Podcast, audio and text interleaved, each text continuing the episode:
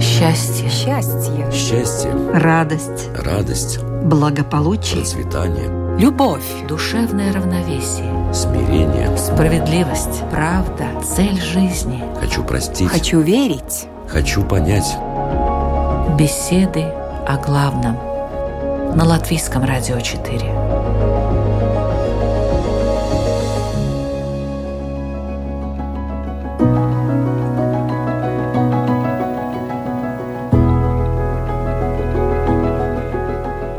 Здравствуйте, уважаемые радиослушатели! В эфире программа «Беседы о главном» в студии Латвийского радио 4 Людмила Вавинска. В Библии говорится, «Через страдания Господь учит верующего и очищает душу и тело его от грехов для того, чтобы сделать всего человека праведным». И хотя праведность даруется Богом человеку в туне, по вере, но со стороны человека для принятия этой праведности требуются дела веры или терпеливое перенесение страданий. А в буддизме существуют четыре благородные истины, и все они связаны со страданием. В общем, согласно любой религии, страдание – неотъемлемая часть жизни человека. Но действительно ли страдания так необходимы? Или все же без них можно обойтись? Или их уменьшить? Что мы понимаем под страданиями и почему они не всегда приводят к спасению души? Сегодня наши участники обсудят эти и другие вопросы. Представляю их. Православный священник Александр Шабильник. Здравствуйте. День. И буддист Игорь Домнин. Добрый день. Добрый день. Итак, страдание необходимое или ненужное? И мы начинаем наш разговор.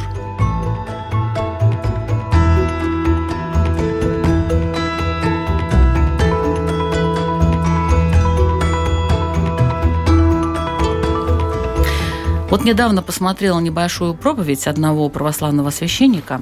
Интересно рассказывал. Например, он говорил, что то, что православие связывают со страданиями, вот это главное, что должно быть в христианине, это страдание. На самом деле это вроде как миф или неправильное толкование. А главное – это радость. А страдания, особенно намеренные, приводят к плохим последствиям для человека, и это вообще ненормально страдать постоянно, чувствовать необходимость в этом и даже радоваться своим страданиям. Ну, вроде бы давно это все не так, как вы считаете, уважаемый отец Александр. Действительно, считать, что православные проповедуют христиане сказать, страдания как э, такой как бы главный компонент своей духовной жизни, это, наверное, такой перебор, я бы сказал. Вот в этой дилемме, которую мы с вами поставили, страдание необходимое или ненужное, я бы выбрал вообще другой ответ. Во-первых, страдание все-таки скорее вещь такая неизбежная в нашем мире с точки зрения христианской антропологии и вообще понимания того, что мир конечен, человек смертен, здесь неизбежны болезни, он погружен в такую дурную социальную действительность, несовершенную. Ну вот как тут не э, застрадать? Да, Поэтому они скорее неизбежны, объективно неизбежны. Другой вопрос так, нашего субъективного, личного отношения к этим страданиям. Ну, мы все очень разные, ситуации разные и страдания разные. Страдания могут быть физические, нравственные, даже эстетические. Угу. Ну, то есть э, в христианстве все-таки э, что превалирует? Радость или страдание? В этом учении, я имею в виду, не в жизни даже человека в христианстве существует такое представление о том, что всеблагой, совершенный, личностный Бог сотворил человека по своему образу и подобию и призвал его к вечной блаженной жизни. Вот как нам рассказывает первое буквально-таки повествование из книги «Бытия», поселил его в раю сладости, в прекрасном таком месте, где он мог наслаждаться вечной жизнью в общении с Богом. И поэтому, конечно, человек призван к радости. Апостол Павел говорит, непрестанно радуйтесь, о всем благодарите. Такова воля Божия. Ну, то есть радость все-таки, да? Ну, так вот, э, пока временный такой, промежуточный такой у нас вывод. Целеполагание таком да. радость. Другое дело, каким образом мы ее можем достичь. Ну, об этом мы еще поговорим. А в буддизме я понимаю, что э, надо избавляться максимально от страданий. У меня сегодня очень трудная задача, потому что, с одной стороны, страдание или, как в буддизме говорится, духа, является вообще основой буддийского учения. Потому что когда один брахман спросил Будду, скажи мне коротко, чему ты учишь, Будда ему сказал, я учу одному, как избавиться от страданий. Но дело в том, что слово «дукха» которое мы переводим как страдание, оно имеет совершенно другой смысл в буддизме. Если в европейской традиции в слове страдание существует такое понимание, как страдание для чего-то или во имя чего, то в буддизме страдание однозначно подразумевается как «потому что». То есть э, мы страдаем, потому что мы делаем какие-то вещи, какие-то ну, действия неправильные, которые приводят нас в результате к страданию. И поэтому страдание однозначно имеет негативный аспект. В нем нет позитивного аспекта страдания во имя чего-то это однозначно неумелое действие. Ну, вот слово «духа» мы можем, э, обычно его переводят как «страдание», но я думаю, что это такой устаревший перевод. Э, он на самом деле подразумевает э, более глубокий смысл. Более правильно, наверное, его переводить как неудовлетворенность и беспокойство – то есть внутренняя неудовлетворенность и беспокойство. И, соответственно, имеется много стадий вот этого, вот уровней неудовлетворенности. С одной стороны, когда мы подразумеваем очень, ну, такое типичное страдание, там, страдание от боли, страдание от каких-то потерь близких и тому подобное, то мы можем себе это представить как очень сильная неудовлетворенность ситуации. Ну, допустим, когда у меня болит нога, да, я очень сильно не удовлетворен тем, что у меня болит нога. Я хочу, чтобы она перестала болеть. И это мы называем страданием. Но это грубые факторы. И если мы начинаем смотреть вот эту неудовлетворенность дальше, как вы уже говорили, по психологическим, ментальным факторам, все, то мы приходим к тому, что в основе нашего существования стоит страдание, стоит дух, неудовлетворенность.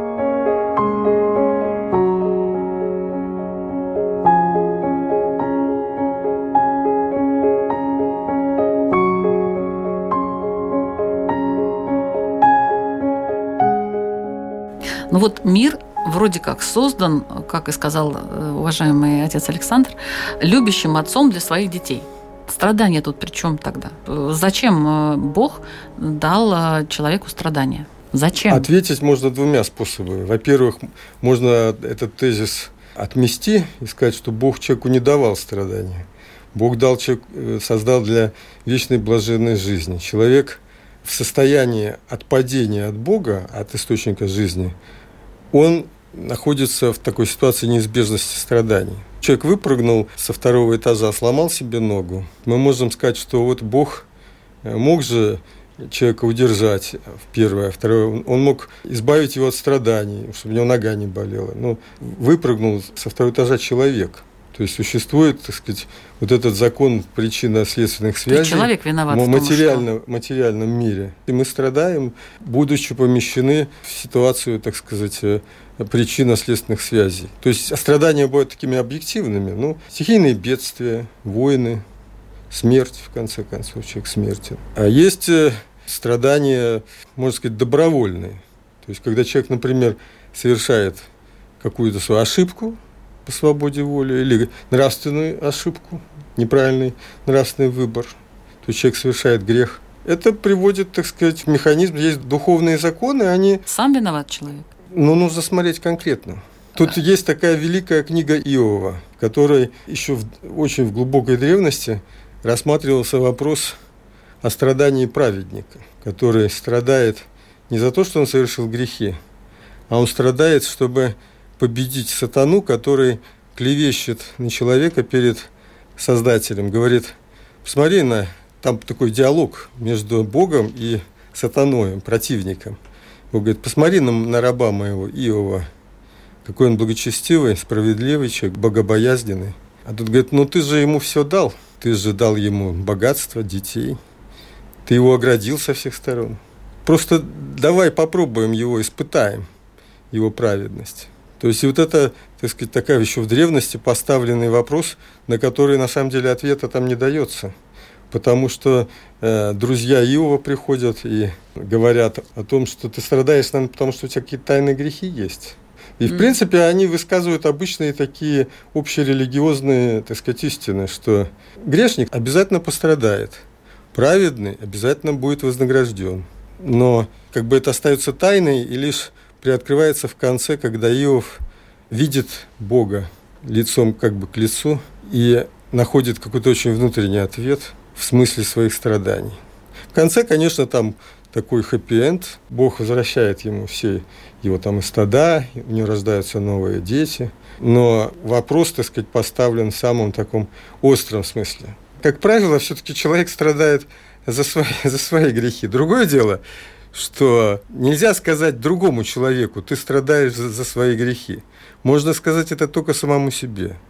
Я страдаю, вот в данном, вот эта моя ситуация произошла, наверное, потому что когда-то я совершил то-то и то-то. Но это что-то буддистское, по-моему, нет? Нет, это общечеловеческое. Причинно-следственная связь по страданиям. Человек страдает из-за того, что он что-то совершил?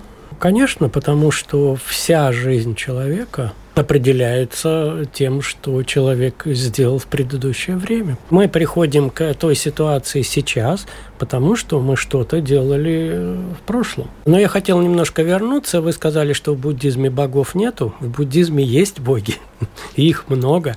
И в буддизме, если мы возьмем мировоззрения, то в буддизме шесть уровней миров. Человеческие миры, они посередине, это третий уровень снизу. Выше человеческих миров это миры полубогов, и еще выше миры богов. Но вот все ниже нас животные, потом там преты, голодные духи ады.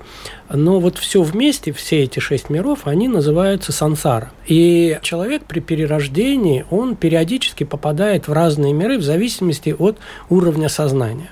Но сама сансара формируется в основе сансары, возникновения вот этих вот сансары является дукха, страдание.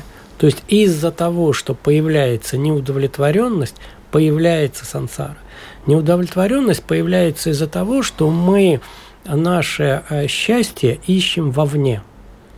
То есть Тогда, когда мы думаем, что за счет каких-то внешних факторов мы можем избавиться от страданий и получить счастье, автоматически возникает сансара. Э, и нирвана – это отсутствие вот, э, страдания, это то состояние, когда человек полностью понимает, и любое существо понимает, что беспокойство – это его неудовлетворенность – это его личное качество. Как только он перестает беспокоиться, перестает что-либо желать, то он попадает в нирвану.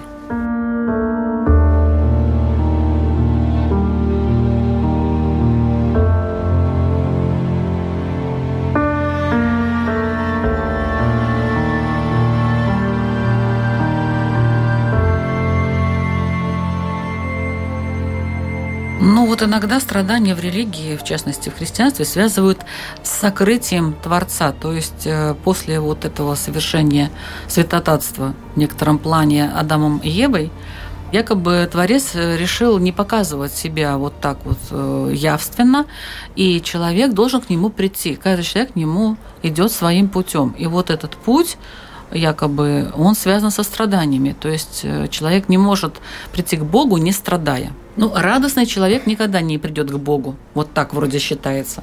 А вот если у него будут страдания, вот тогда он начинает задумываться о себе, о жизни, вообще обо всем. И где-то начинает искать какую-то опору. И эта опора, правильно сказал Игорь, что эта опора, она чаще всего внутри себя. И вот он внутри себя находит Бога, а затем угу. как бы благодаря этому э, приобретает какую-то устойчивость э, и настроение, и состояние в этом мире. Конечно, это такой один из важнейших христианских таких тезисов, потому что, в общем-то, в основе нашей религии, которую мы считаем богооткровенной, это то есть то, что Бог открыл человеку. Не то, что человек своими великими усилиями там, на протяжении тысячелетий достиг. Он нам открыл такие вещи через своего Сына.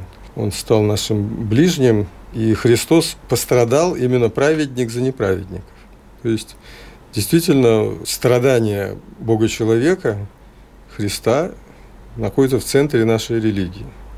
Поэтому христианин, если он сознательно старается подражать Христу, и, как говорит апостол Павел, уже живу не я, живет во мне Христос.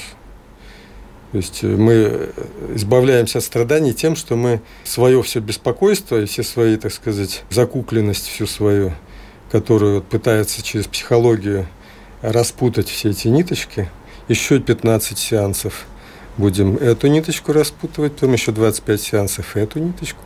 Вот христианин, он как бы все это возлагает на Бога и взирает на страдания Христа, видит свои страдания, переносит их как бы и посвящает, если это страдание за справедливость, за, за правду, за веру, вот тогда это страдание во имя Христова. Это страдания, которые ведут нас в Царство Небесное. Если мы согрешили, то мы неизбежно страдаем. Но христианину легче перенести эти страдания, когда он осознает свой грех. Самые большие страдания, как я наблюдаю у людей, это страдания человека, который не понимает, за что же, почему же. И кругом все вокруг виноваты. И это ужасное беспокойство и страдание по маловерию.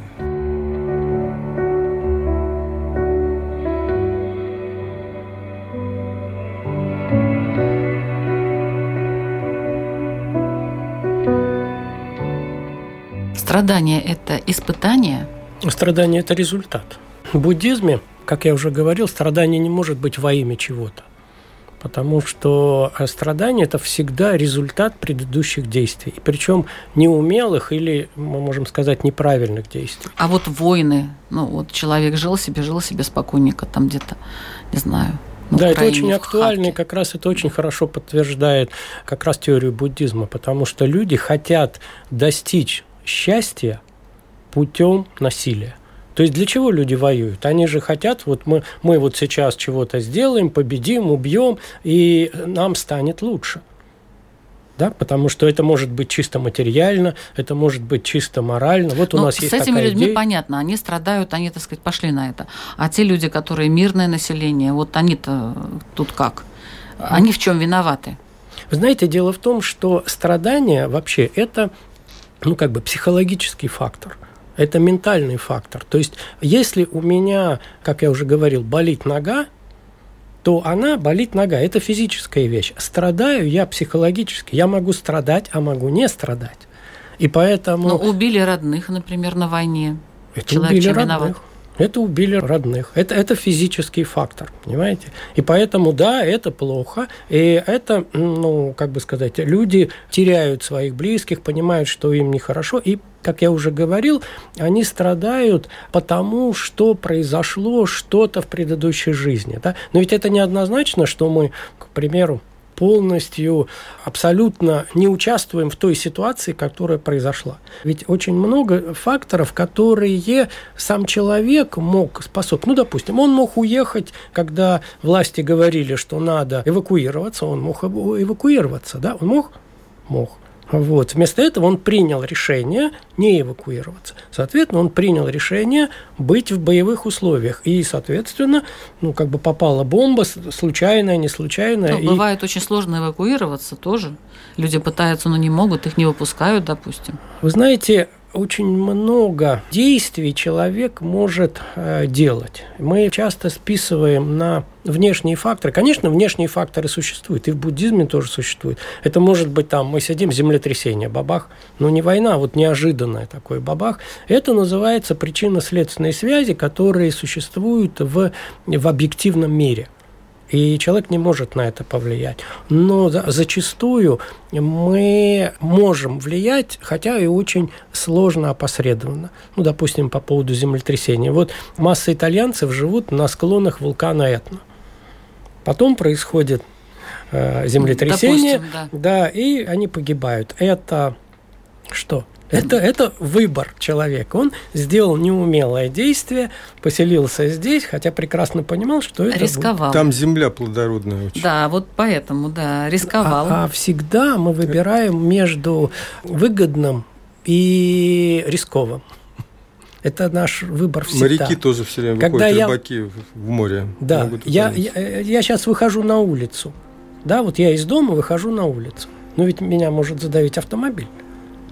Ну, Правильно, я, и поэтому я принимаю на себя ответственное решение, что я рискую, выхожу на улицу, ну, с условием того, что я могу там погибнуть. И я все время взвешиваю. Также все люди все время взвешивают по поводу того, что они должны делать сейчас для того, чтобы не было в будущем страданий.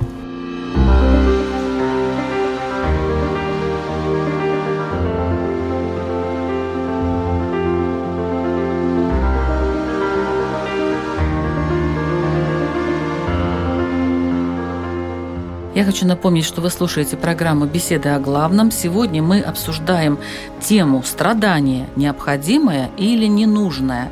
В разговоре принимают участие буддист Игорь Домнин и православный священник Александр Шабельник.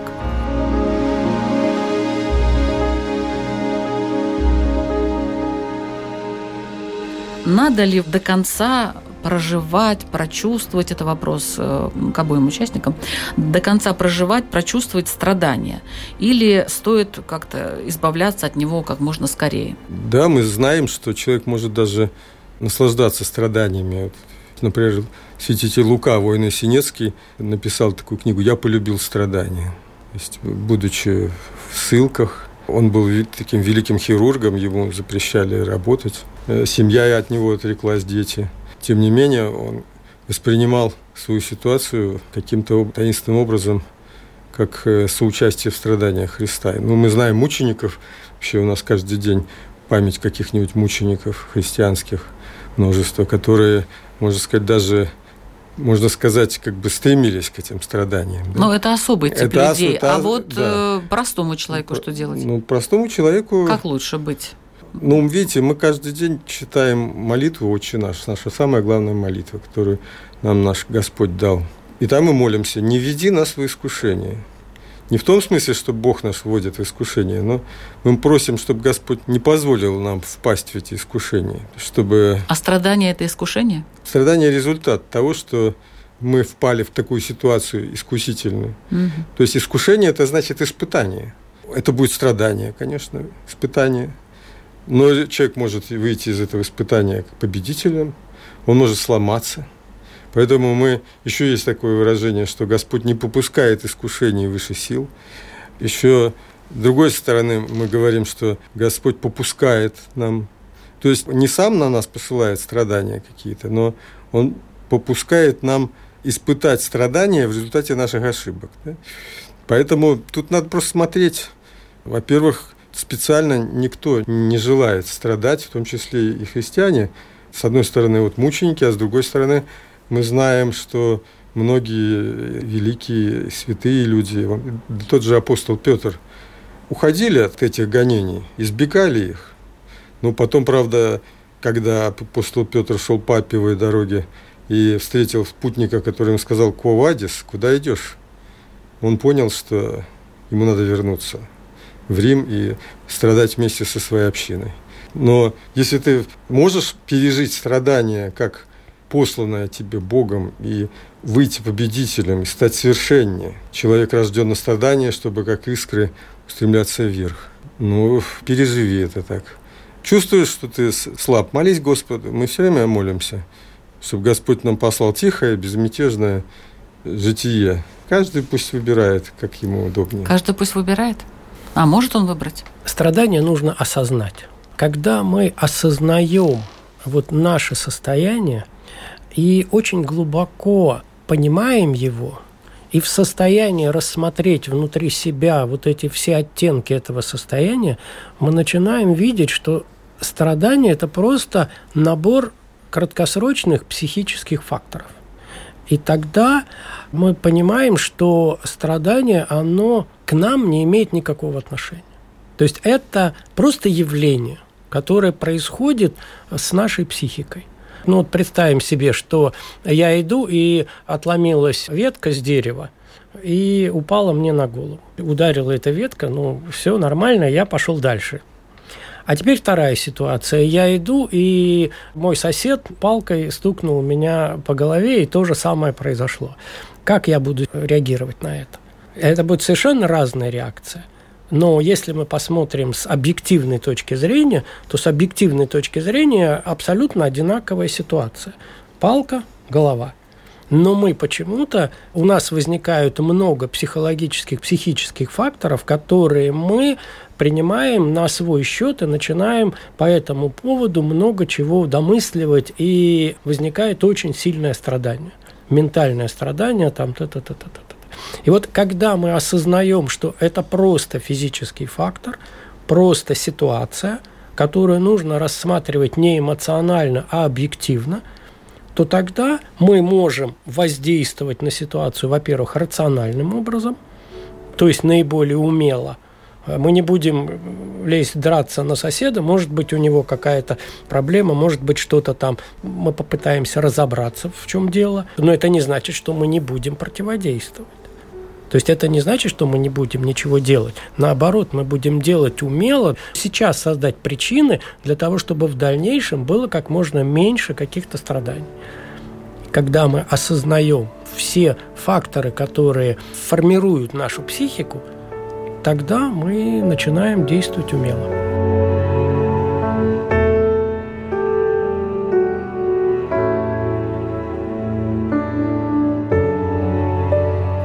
Действительно, нужно ли избегать страданий? Если мы в отношении к самим к себе мы можем выбирать какую-то свою тактику, но вот в плане отношения к страданиям других людей, вот здесь сострадание. То есть если мы хотим избегать страданий всегда и везде, то тогда мы будем избегать и сострадания. Вот в этом плане вот по-христиански, по-человечески мы не должны так поступать. Мы не должны избегать сострадания. То есть мы не должны, так сказать, отбрасывать от себя все это, только чтобы себя не побеспокоить. Вот эти все как бы страдающие люди, ну, наверное, они, может быть, заслужили, или, может быть, они сами виноваты, может, они что-то еще не осознали, пусть они там разбираются, я не буду себя как бы загружать этим. То есть современный человек очень боится соучастие, сострадание, не лезьте мне под кожу. Вот это состояние комфорта, спокойствия, собственно, нам, конечно, очень дорого, но в отношении к своим страданиям может это по-разному, действительно, разложить его на, на составляющие и тем самым уничтожить, или наоборот там все переживать, или, или можно там это долго, так сказать, осознавать там с, с помощью там специалистов, вот, или плюнуть на это все и сказать, а, все прошло, все, дальше, идем вперед, проехали. Но в отношении к ближним, к страданию других людей, мы не должны так делать. Мы должны проявлять сострадание, соучастие. Я думаю, вот это очень важно. А здесь проявляется как раз достаточно сильное различие между европейским мышлением и восточным. Mm. Восточное сострадание – это состояние, а не действие. То есть смысл буддийского мировоззрение относительно э, страдания других существ говорит о том, что если мы начинаем вмешиваться в жизни других людей, не находясь сами в состоянии сострадания, мы можем очень часто принимать неумелые решения. Если мы действуем исходя из эгоизма, жадности, агрессии, то тогда наши действия в основном принесут еще большие страдания. Буддизм говорит о том, что для того, чтобы сострадать людям, надо в первую очередь войти в состояние любящей доброты и собственного сострадания. И тогда это не будет действием. Знаете, мне очень нравится выражение, что есть такое китайское выражение «добрый человек не делает добрых дел». Парадокс. Но на самом деле это действительно так, потому что если человек добр, все дела его приводят к добру. Поэтому буддизм говорит о том, что мы в первую очередь должны воспитывать сострадание в самом себе. А когда есть это сострадание, тогда оно автоматически приводит к действию. Тогда автоматически можно выслушивать других людей не потому, что моя это обязанность, а потому что этот ну, человек такой есть. Он добр по натуре, и он тогда действует в жизни, исходя из собственного состояния. А если он начинает говорить, я из сострадания, вот опять ситуация с палкой, когда меня сосед стукнул по голове. Если человек находится в состоянии сострадания, он в состоянии любящей доброты к соседу начнет пытаться понять, почему, что происходит. Может быть, у него какое-то ну, психическое отклонение, может быть, что-то произошло в жизни. И он постарается решить этот вопрос, помочь этому соседу. Не себя защитить, а помочь соседу. Иногда для этого, может быть, надо дать в лоб. Да? Вот как э, та же самая война сейчас идет, да, и для этого необходимо защищаться, и защищаться с оружием в руках, и, может быть, даже убивать других людей. Но не состоянии злобы и агрессии. Потому что если у меня в этот состоянии, когда меня стукнут палкой, я буду действовать, исходя из злобы и агрессии, я однозначно сделаю неумелое действие, которое в будущем приведет к страданию. Поэтому буддизм говорит, что в первую очередь воспитывай сострадание в себе.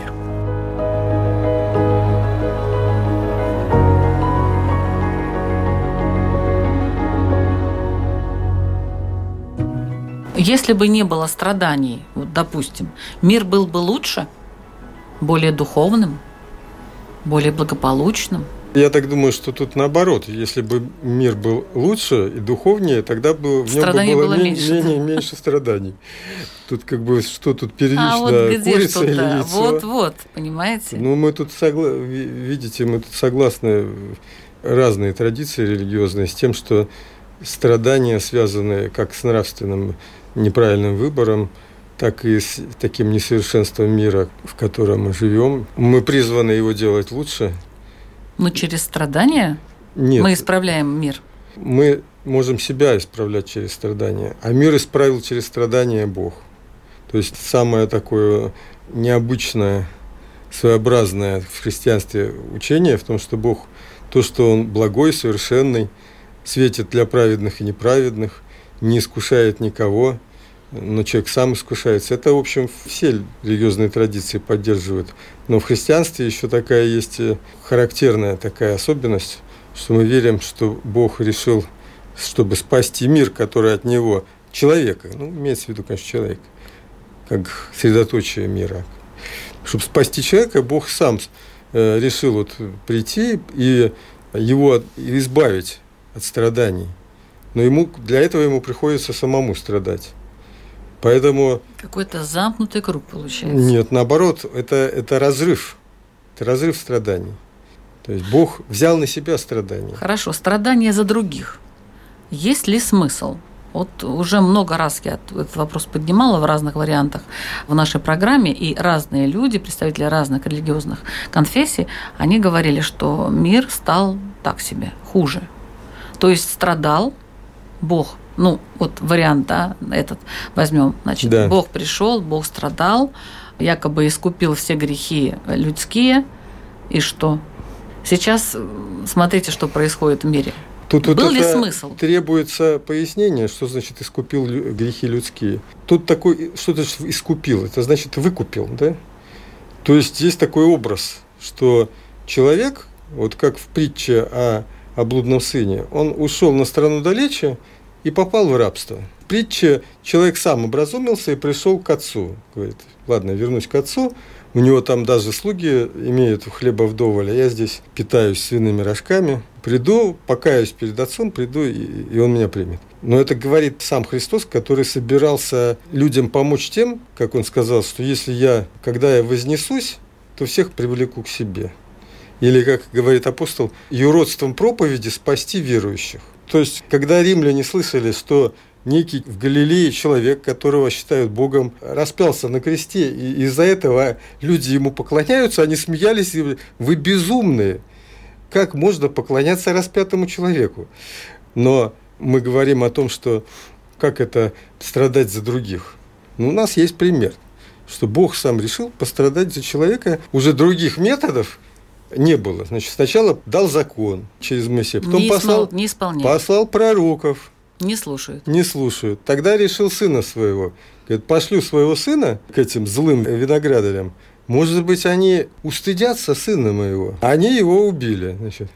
Но поскольку он в третий день воскрес, и уже стало явно, что Бог готов за нас умереть. Он нас любит до смерти. Результат-то какой? Вот как мы сейчас Результат живем? только для тех, кто это свободно принимает. человек свободно отпадает от Бога, Мгм. через свободу он может это человек свободно отдает себя за жизнь мира, и христиане свободно соединяются со Христом и Или не готовы жить, соединяются. и- или не соединяются, и они тогда, так сказать, живут как-то там по-другому. Ну, в общем, я, я не вижу смысла страдать за других. Как вы, Ну, уважаемый Игорь? Страдать. Ну, если мы исходим из того, что сострадание или страдание – это мое собственное чувство, то это примерно то же самое, как я могу за кого-то съесть его суп. Потому что страдание – это состояние каждого человека. Внутреннее. Внутреннее состояние. Поэтому не очень понятно, как За можно других невозможно, за других фактически. страдать. Можно помочь человеку выйти из состояния страдания, его страдания. Можно, да, но страдать за него это. Не, ну вот я, например, предлагаю слово сострадание считать вот этим таким э, способом страдать за других. Разделять хотя бы душевно, нравственно. Это еще это очень важно, когда человек, так сказать, отталкивается от другого человека. Твои проблемы – это твои проблемы. Наверное, это будет огрублением. Если это вот применить в концепции буддизма, наверное, такого все-таки нету. Да? Но чисто вот человек такой, живущий своими мирскими интересами, как правило, старается отгородиться. А Ну, если мы рассмотрим вот это вот Да. состояние отгородиться от других, Да, этот человек находится в состоянии эгоизма. да. Да, то есть он, э, ну, как бы Проще сказать, говоря, да. эгоизм обычно характеризуется факторами, там, допустим, жадности. Человек э, жадный, поэтому ему жалко, поэтому он да. отгораживается от других и все. А концепция, когда человек находится во внутреннем Мгм. состоянии, опять, сострадания, Да. когда он в себе, он не может отгородиться от других, потому что это его состояние. Ну, да. Это невозможно. А ведь еще, э, насколько я знаю, в буддизме даже сам Будда, он же как бы из сострадания пребывает в этом мире, чтобы научить э, верующих же, правильно? Он же мог быть в нирване просто, а он находится еще в этом, вот, так сказать, мире иллюзии и всякой вот этой юдоли земной, чтобы как-то помогать Ну, другим. зде- здесь, конечно же, потому что когда Сиддхарха Гаутама стал Мгм. Буддой, то есть вошел Мгм. в состояние Будды, то у него было как бы выбор между тем, Да. чтобы а, уйти полностью в это состояние или остаться, начинать давать учения. И он достаточно долго колебался, потому что учение очень трудно и очень сложно для этого мира, но все-таки он принял решение остаться и давать учение, хотя его можно по-разному понимать, там трансформировать, очень сложно понимать это учение. И это примерно то же самое, как представьте себе, что, допустим, мне всегда нравится сравнивать с математикой. Человек достиг высших математических каких-то истин, ну вот Перельман, допустим, да, вот, он стал великим математиком, доказал теорему Ферма, все, а потом он говорит, а теперь я пойду в первый класс учить детей таблице умножения. Это сострадание, это аскетизм большой, потому что он понижает уровень своего сознания. Вот в буддизме отличие а, Будды от Архата. По следам Будды пошли многие там монахи и стали, достигли состояния нирваны. Но они не стали Буддами, потому что Будда – это человек, который может одновременно находиться и в нирване, и в сансаре. И поэтому у него есть язык перевода. Он, он хороший переводчик того, что там. Ну, это а простой важно, архат, конечно. он просто уходит в нирвану, и все, он не может жить в сансаре.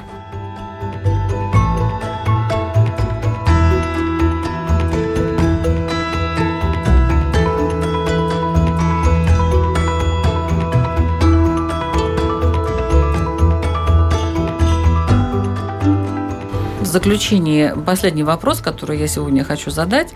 Как относиться к своим страданиям, если так коротко резюмировать то, что мы говорили? Пожалуйста, отец Александр. Спокойно, да? Надо относиться к своим страданиям. Да, но это такой трудный всегда совет человеку. Я как бы стараюсь, когда человек приходит с какими-то своими Переживаниями переживаниями и объективными какими-то своими страданиями, просто ему посочувствовать. Ну, кстати, тут можно и к самому себе тоже применить. Тут, во-первых, ну, можно ослабеть от страданий. Ну, у христианина есть, конечно, большая такая помощь в вере и в надежде на Бога. И мы можем всегда представлять, Обратиться. что мы, да, мы можем обращаться и э, к Богу, и к святым, и видеть их перед собой как пример, посвящать эти свои страдания. И таким образом они уменьшатся. Они уменьшатся. Mm. Вот, но и плюс, а второй момент, э, ведь э, даже человек, вот, допустим, совершил грех, и потом он страдает за это. Если он осознал, за что он пострадал, человек может даже испытать некое удовлетворение и облегчение. Ну надо же, какой Господь милостивый. Только я вот тут приступил, сказал, а, Бог не видит. Ну это же ерунда. И тут же мне послали такое маленькое, но конкретную весточку, что нет, дорогой. Каждое твое действие, каждое твое слово, твоя неверность малая, она важна. Поэтому тебе вот получи и распишись. Но тут человек может, конечно, себе может так посоветовать, а другим, конечно, пожелать, чтобы было в нашей жизни больше того, о чем говорит апостол. Непрестанно радуйтесь, молитесь, за все благодарите. То есть, если мы в результате посланных испытаний, страданий, мы будем испытывать благодарность, как Иов, читайте книгу Иова, то это будет самый лучший способ пережить страдания и их, ну, может быть, не то, что перевести в такой позитив полный, но действительно это будет осознание, приятие и выход на какой-то новый уровень. Уважаемый Игорь. Я повторю как раз предыдущие слова. Нужно осознавать свое страдание и принимать его. И пытаться понять его. Знаете, есть выражение «понять значит простить». Когда мы прощаем, то значит мы это отпускаем. И поэтому, осознавая страдания, осознавая то состояние, в котором мы находимся. Даже не важны причины, потому что э, очень часто мы не в состоянии достаточно точно проанализировать, а из-за чего что произошло. Как по буддизму страдание вызывает карма, карма может быть и, и при этой жизни, карма может быть и предыдущих жизней и тому подобное. Поэтому разбираться в причинах вот так вот глубоко по буддизму бессмысленно надо разбираться в том, что есть сейчас, потому что мы изменить можем только то, что есть сейчас. Мы не можем изменить прошлое, мы не можем поменять будущее, мы можем измениться сейчас. Поэтому сейчас понять, попытаться осознавать, что происходит, какие у меня состояния, что это такое. И дальше мы должны принимать решения сейчас для того, чтобы этого состояния завтра не было. Ну и в заключение ваши вопросы нашим радиослушателям по теме, напомню, тема страдания, необходимое или ненужное. Свой вопрос для радиослушателей задает буддист Игорь Домнин. У меня очень короткий вопрос. Уважаемые радиослушатели, можете ли вы увидеть беспокойство и неудовлетворенность в радости? Это по теме? Это беспокойство и неудовлетворенность – это и есть дукха, то, что мы переводим страдания. То есть можно ли увидеть страдания в радости? Спасибо за вопрос. Свой вопрос дает православный священник Александр Шабельник. Вопрос, как бы, как всегда, домашнее задание, да? Да, да, да. Именно так, чтобы человек, отвечая на этот вопрос, он как-то совершенствовался внутренне, рос над собой духовно. Вопрос только такой, как бы, общий и к себе, и к другим. Готовы ли мы к страданиям? Есть ли в нас, так сказать, э, такое сознание того, что мы ни от чего не застрахованы этой жизни? Вот. И, что, и что нам в этой ситуации делать, как христианам? Вот. Э, не, не бывает ли, что страдание связано с тем, что мы э, немножко потеряли бдительность, уснули духовно, перестали быть на страже своего сердца. Спасибо большое. Это была программа «Беседы о главном». Ведущая Людмила Вавинска. Мы звучим каждую среду в 2 часа дня на Латвийском радио 4. Повтор по воскресеньям в 6 часов вечера. Кстати, есть ночной повтор в четверг в 3 часа ночи. Если кому-то это интересно и ночью послушать, пожалуйста. До следующих встреч. Счастье. Счастье. Счастье. Радость. Радость. Благополучие. Процветание. Любовь. Душевное равновесие. Смирение. Справедливость. Правда. Цель жизни. Хочу простить. Хочу верить. Хочу понять. Беседы о главном на Латвийском радио 4.